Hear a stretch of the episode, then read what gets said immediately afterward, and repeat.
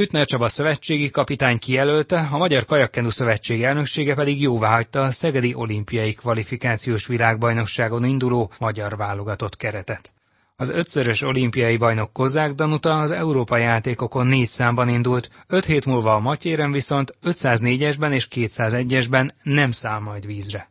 Hütner Csabával beszéltünk. Egyértelmű cél volt az összes szakákban az, hogy a maximális kvótára menjünk. Ez persze hozott több számban is egyértelműen áldozatokat, mind olimpiai, mind nem olimpiai számokban de ahhoz, hogy mondjuk a legerősebb szakágunkban, az utóbbi években a legerősebb szakágunkban, a női vajak szakákban például hat kvótát tudjunk szerezni, ahhoz egyértelműen ki kellett mondani bizonyos szabályokat, már pedig azt, hogy a női páros nem ül bele a négyesbe, Kozák Danuta is saját döntése értelmében, ugye, hogy minél jobb legyen párosban lemondott az egyesről. Én azt gondolom, hogy természetesen nem minden számba indulunk a legerősebb egységgel, a szerzés szempontjából ez így volt teljes. Kozák Danuta tehát 201-esben nem indul, 501-esben természetesen ott lesz a VB-n.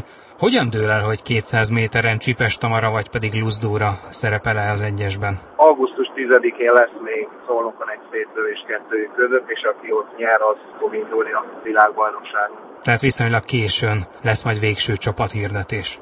Van. Ami a négyest illeti, Gazsodorka Alida, Medvecki Erika, Csipes Tamara és Bodonyi Dóra alkotja ezt a kvartettet. Tartanak-e már az első edzések? Látják-e, hogy ki hanyadik helyen ül majd a hajóban?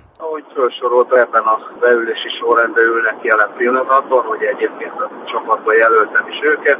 Edzések megkezdődtek, jelen pillanatban még teszt alatt van a négyes hajó kiválasztása, már magának a típusának a kiválasztása. Egyelőre működőképes volt így ebben a felállásban a négyes, tehát egyelőre még nem gondolkozik a szakmai stáb azon, hogy változtat rajta. A nem olimpiai számokban viszonylag sokan lehetőséget kapnak, ugye az látszik, hogy az olimpiai számokban a kvótaszerzés volt az egyértelmű cél, ahogy arról többször is beszélt, viszont mivel viszonylag sok nem olimpiai szám is van, az élmezőny mögötti versenyzők is megmutathatják a tudásukat, felkészültségüket hazai közönség előtt. Így például visszatér a világbajnoki mezőnybe Domvári Bence, 201-esben a férfiaknál a kajakozók mezőnyében pedig Csizmadia Kolos szerepelhet. Így van, persze ugye három év után tér vissza újra a világbajnoki indulók közé. Ugye Csizmadé a Kolos viszont Birkás Balázs vége, mert ugye bennül a négyesbe és nem duplázhat egy kajakos se olimpiás számban.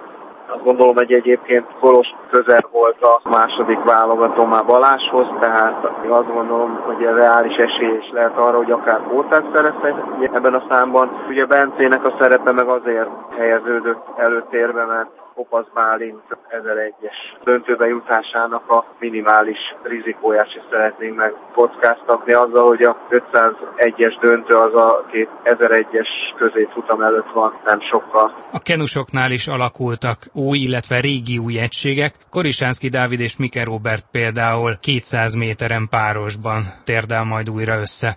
Mennyire ment könnyen akár ez a döntés? Azért mégiscsak két olyan versenyzőről van szó, akik az előző idény után, ha átmenetileg is, de lemondtak a közös párosról. Egyértelműen az én döntésem volt, egyébként ezt hosszú távra tervezek, azért is alakítottam ki olyan ezer párosokat a csapaton belül, akik persze nem, nem egy, egy darab ezer páros lesz a világbajnokságon, ugye Kis Balázs és Róri Bence, de egyértelműen olyan párosokat alakítottam, aki azt szeretném, hogy a jövőben együtt készüljön, ha mondjuk egy olyan történik velünk, hogy nem sikerül kvótát szerezni Szegeden, az a négy potenciális páros még ezt az időszakot is párosba tudja eltölteni. Ami pedig a hölgyeket illeti, a 19 éves Nagy Bianca indulhat majd 201-esben a kenusoknál, miután megnyerte a szétlövést, és miután egyébként szerepelt a korosztályos Európa bajnokságon az előző hétvégén. Tehát a fiatal versenyző egy igen sűrű nyarat teljesít. Mit vár tőle? Ugye ebben a versenyszámban is a két kimagasló Janus hölgyünk, Vallavirág és Devecseriné Takács hogy a párosra koncentrál, és ahhoz, hogy három pótát nevezük értelemszerűen egy olyan versenyzőt kell indítanunk, akinek van reális esélye, mivel kvótában duplázni nem lehet. A 23-as Európa bajnokságon is bebizonyította ugye Bianca, hogy sokat fejlődött, annak, hogy ő kvótát szerezzen, azért sok mindennek közre kell játszania. A reális esélye megvan, de azt gondolom, hogy nagyon nehéz lesz, mert Nagyon sűrű a 201-es mezőny, talán egyedül a kanadai lány ló ki valamelyest ebből a mezőnyből már előre, és az összes többi versenyző azért közel ugyanazt a teljesítményt nyújtja. Itt a középfutam lesz egy kisdöntő ezeknek a versenyzőknek a számára, hogy aki a 5 esetleg hat kvótáért tud menni. Hütner Csabát a magyar kajakkenu válogatott szövetségi kapitányát hallották. Víztükör. Az Inforádió kajakkenu és vízisport magazinja. A mai korszerű vitorláshajókkal elvileg akár 5 óra alatt is lehet teljesíteni a kék szalagtávját, állítja Litkei Farkas vitorlázó. A Balaton kerülő verseny 13-szoros győztesét a hagyományokról és a várakozásokról is kérdeztük a csütörtök reggel rajtoló 51. kék szalag előtt. Sánta András interjúja. Mit gondol, hogy amikor 1934-ben a Hungária Yachtklub hagyományt teremtett ezzel a versennyel, akkor mennyire volt népes a mezőny összehasonlítva a napjainkban szokásos létszámmal? Nehéz összehasonlítani. 21-en indultak az első versenyen. Hogy ez mit jelentett arányaiban a balatoni vitorlázók számára? Én azt hiszem, az egy siker volt, és a korabeli sajtó is úgy értékelte, hogy szép létszámmal indultak ezen a rendkívül megterelő és hosszú versenyen. Annyira nehéznek ítélték ők akkor, hogy úgy gondolták, hogy ezt nem is szabad évente megrendezni, és ez a hagyomány, ez, hogy két évente rendezik a versenyt, ez egészen 2001-ig kitartott és akkor döntött úgy a Magyar Viták Szövetség, hogy innentől kezdve évente lesz kék szalag. És az, hogy azt mondja, hogy akkoriban annyira megterhelőnek tartották, ma pedig hát ahhoz képest talán nem annyira, az nyilván a technika fejlődésének köszönhető? Természetesen. Annak idején nagyon korán rajtoltak a versenyzők, hogy minél többet tudjanak világosban vitorlázni, sok minden meg volt már azért, hiszen jeget meg egyebet tudtak hajókra vinni, meg tudták azt is, hogy hogyan lehet hűteni a vizet úgy, hogy egy rongyot csavarunk a palackra, és azt folyamatosan locsolgatjuk, és a párolgás lehűti. Tehát nagyon sok mindent tudtak, és alkalmaztak is, de hát nyilván a hajók az akkori kornak megfelelő tudással rendelkeztek, ami ma már azért nem annyi. Most a partitó kerülés futva, vagy kerékpárral, ami manapság úgy szintén népszerű, ez 210 km. Mennyi a vízító kerülés távja? Ez ugye az idők során nem változott. 150 kilométerre gondoljuk, az a légvonal beli hossza a kékszalagnak, de hát nagyon ritkán tudunk a valóban a célra vitorlázni, tehát sokszor kell nekünk hosszabb utat megtenni, mint amennyi a két bója közti távolság. Így egy 170-175 kilométeres versenypálya, akár 200 kilométeres versenypálya simán benne van a győztes hajónak az útjában. Sőt, hát régen ugye napokig is eltarthatott a tókerülés. Mennyi idő alatt tudják ezt teljesíteni manapság a legesélyesebb, leggyorsabb hajók gyenge szélben, illetve ideálisabb időjárási körülmények között? A gyenge szélben nagyjából 10 órát fogunk vitorlázni, és a számított rekord, ami egy realitás, az kb. 5 óra lehet, hogyha tényleg mindig optimális szél fúj. De elképzelhető, hogy a 10 órán túl is megyünk hogyha nagyon nincs cél. Azt mondja, hogy ez az 5 óra, ez ilyen elvi rekord, ugye? Mert a tényleges az 7 óra körül van? 7 óra 13 perc a tényleges rekord, tehát a vitorlázott rekord és én az öt órát a saját hajómra számolom. Van itt olyan hajó, amilyen nagyobb eredményre is képes lehet. Úgy készülnek a csapattal, hogy meg lesz a 14. győzelem? Általában nem így készülünk, tehát nem a győzelem forog a fejünkben, hanem a vitorlázásra koncentrálunk. És most is úgy készülünk, hogy a lehető legjobb legyen a csapat, amikor odaállunk a rajthoz, és az a cél, hogy elégedetten fusszunk célba nem maradjon a versenyben olyan lehetőség, amit nem használtunk ki. Aztán a végén megnézzük, hogy ez mire elég. Hogyha ez a futás egy győzelmet ér, akkor boldogok leszünk, hogyha nem, akkor pedig elégedettek. Azt azért nyilvánvalóan mondhatjuk, hogy jön az egyik esélyes ön és a csapata. Milyen hajóval indul az idén? Azzal, amivel minap megnyerte a fehér szalagot a keleti medencében? Igen, persze.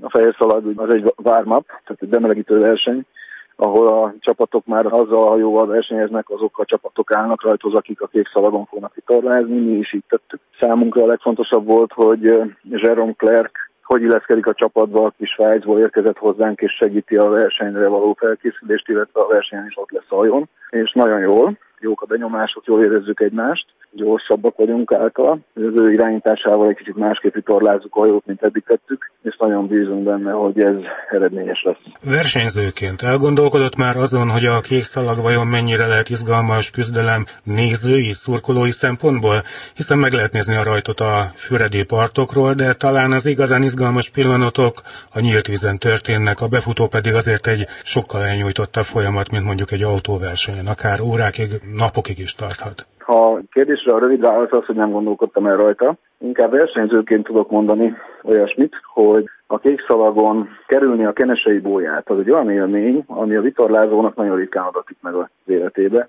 Itt olyan szurkolás van, annyira sok hajó van kint, és annyira értő módon tekintik a versenyt, hogy az fantasztikus, tehát lenyűgöző. És ez az élmény számunkra nincs meg semmelyik másik versenyen sem. Kint van ezer hajó, mind azért van ott, hogy nézze a versenyt, és amikor mi megérkezünk az élmezőn, akkor nagyon komoly biztatást kapunk, ami nagyon-nagyon jól esik. Eddig is nagyon nagy igény volt arra, hogy a digitális technológia fejlődésével már a neten is lehessen követni a versenyt. Ezt nyilván ön is, mint versenyző tudja, ugye ehhez kell vinni a hajón valamiféle hely meghatározó eszközt. Az élmezőn talán 15 éve folyamatosan kap valamilyen eszközt, amivel lehet követni a versenyt egyre gyarapszik a szám. Most az idei áttörést az hozza, hogy a Windows-nak egy olyan rendszere van, amivel mindenki a saját mobiltelefonjával tud felkapcsolódni. Tehát elképzelhető az, hogy itt a mostani versenyen az induló 600 hajó közül mind a 600 rajta lesz ezen a jeladón és ez egy különlegesség lesz. Erre még eddig nem volt mód. Eddig nagyjából 50-60 jeladót adott a rendező, és azok a hajók átszottak, akik kaptak ilyen jeladót. Így lehetőség lesz arra is, hogy az osztályokban folyó küzdelmeket lehessen közvetíteni. Erre számítok, és ettől lesz ez a verseny különleges. A televíziós közvetítés 2013 óta folyamatos. Örömmel mondom, hogy egy rendkívül jól körülvett és nagy figyelemmel kísért eseményről van szó. Milyen időjárásra számítanak? Nyilván figyelik már most. Figyeljük, gyenge középszeleket látunk, borultabb időt, és esetleg egy pár cseppeső is belekeveredhet a dologba, ami nekünk nem lenne rossz, mert ilyen körülmények között jót lehet versenyezni az ember nem ér oda a fedélzetre a tűzőnapon, és hogyha van egy kis szél, akkor még haladni is fogunk. Litkei farkas vitorlázót 13-szoros kékszalag győztest hallották. Már a véget ért a víztükör. Friss műsorral legközelebb jövő kedden este fél kilenc után várjuk Önöket. Magazinunk korábbi adásait meghallgathatják, és akár le is tölthetik az Inforádió honlapján a www.infostart.hu oldalon. Kollégám Zsubák Tamás nevében is köszönöm figyelmüket, Farkas Dávidot hallották.